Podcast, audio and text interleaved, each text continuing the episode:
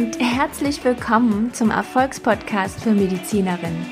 Ich bin Dr. Franziska Rudolph und ich bin Host dieses Podcasts, in dem es um dich als Unternehmerin in deiner Praxis geht. Hier lernst du, wie du als Ärztin oder Zahnärztin unternehmerisches Denken in deine Praxis einbindest und damit deine Vision von deinem medizinischen Business umsetzt.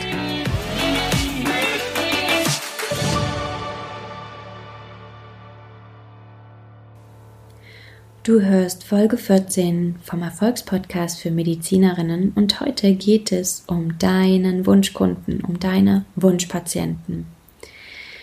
Ich empfehle dir, bevor du diese Folge hörst, die Folgen vom letzten Mittwoch, also die Positionierungsfolge und die Folge vom Montag zu hören. Da geht es darum, wie du überhaupt dein Thema für dein Business als Ärztin findest. Du hast also weiterhin dein weißes Blatt, womit du dein Business formen kannst und jetzt kreieren kannst. Und dazu gehört auch, mit welcher Art von Mensch möchtest du arbeiten.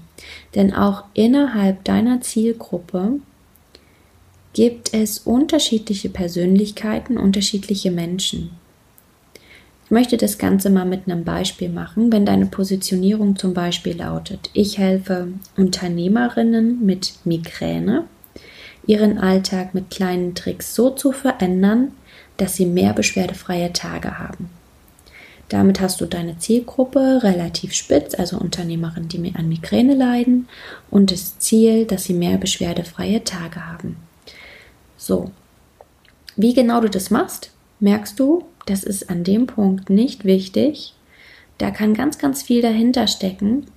Aber wichtig für deine Kunden ist immer das Ziel, was sie mit deinem, mit deiner Betreuung, mit deinem Angebot erreichen. Innerhalb dieser Zielgruppe gibt es, wie gesagt, Menschen mit unterschiedlichen Werten, Menschen mit unterschiedlichen Stärken, Persönlichkeitstypen und mit unterschiedlicher Vorstellung, wie dieses Angebot auszusehen hat, was sie quasi zu beschwerdefreien Tagen führt. Und das weißt du selber, dass es auch Menschen gibt, die einfach gerne Medikamente nehmen wollen, damit sie die schnelle Lösung haben und wenig, möglichst wenig an sich verändern wollen. Und wenn du genau mit diesen Menschen nicht arbeiten willst, dann darfst du dir überlegen, mit wem will ich denn arbeiten?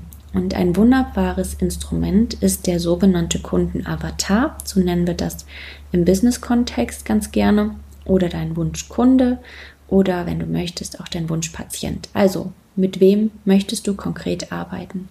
Und mit dieser Aufstellung deines Wunschpatienten darfst du wie eine Person erschaffen. Sie darf deine beste Freundin werden. Du darfst wissen, wie sie heißt, wie alt sie ist wie ihre Familienkonstellation aussieht. Wie arbeitet sie? Hm, wie denkt sie? Was sind ihre größten Herausforderungen mit ihrer Erkrankung? Was macht sie in ihrer Freizeit? Was hat sie vielleicht auch schon versucht, um ihre Krankheit oder ihr Problem zu beseitigen? Wie viel liest sie zu ihrem Problem? Was liest sie sonst so? Wo ist sie unterwegs? Wo kannst du deine Kunden also erreichen?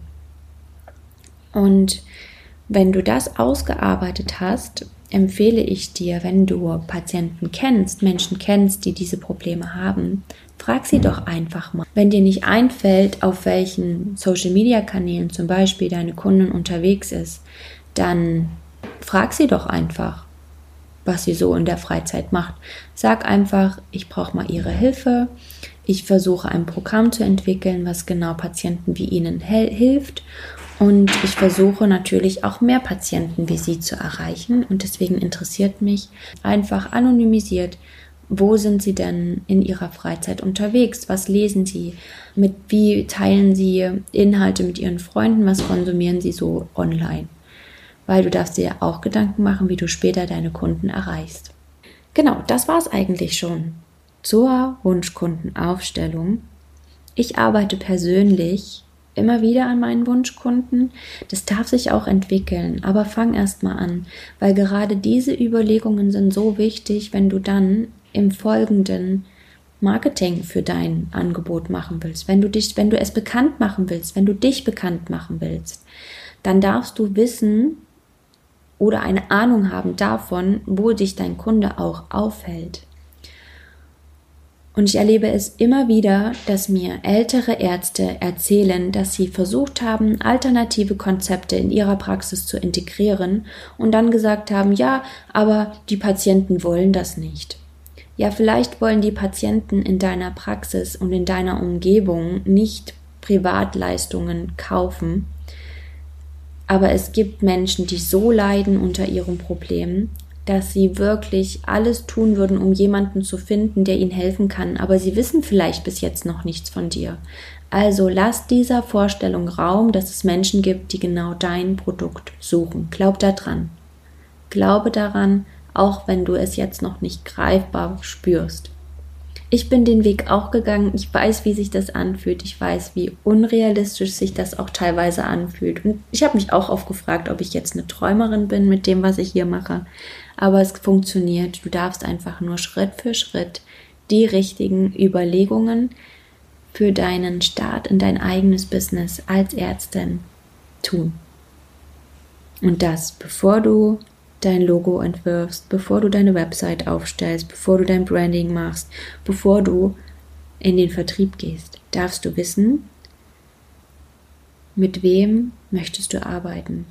Am besten nimmst du dir einfach ein Blatt Papier, schreibst genau diese Punkte auf und dann hängst du es dir an einen Platz, an dem du es immer wieder siehst und veränderst einfach immer wieder Dinge, ergänzt Dinge, Du darfst auch über die Zeit zwei, drei weitere Kundenavatare haben. Wenn du merkst, es gibt vielleicht Unterschiede zwischen Mann und Frau, weil du ein Angebot für beide Geschlechter hast, vielleicht stellst du auch über die Zeit fest, ja, mit einem der Geschlechter kann ich weniger gut arbeiten, weil ich einfach viel besser Männer oder eben Frauen abholen kann. Das darfst du für dich selber entscheiden und da sind wir wieder bei dem Punkt, bau dir dein Business so, wie es dir entspricht und so, wie du es dir vorstellst. Ich wünsche dir eine wundervolle Restwoche und am Freitag hören wir uns wieder im Podcast. Bis dahin. Wie immer, danke, dass du zugehört hast. Und wenn dir diese Folge gefallen hat, dann abonniere gerne den Podcast und hinterlasse ihm eine 5-Sterne-Bewertung und lass mir auch gerne einen Kommentar da, was dir gefallen hat. Stell mir Fragen und lass auch gerne Themenwünsche da, was dich interessiert. Für mehr Informationen zu mir und meinen Angeboten findest du mich auf Social Media, Instagram und Facebook unter Dr. Franziska Rudolf, Dr. abgekürzt als DR und Rudolf mit PH. Auf meiner Website findest du auch weitere Informationen unter www.drfranziskarudolf.de und alle Angaben hinterlasse ich dir auch in den Show Notes. Bis bald!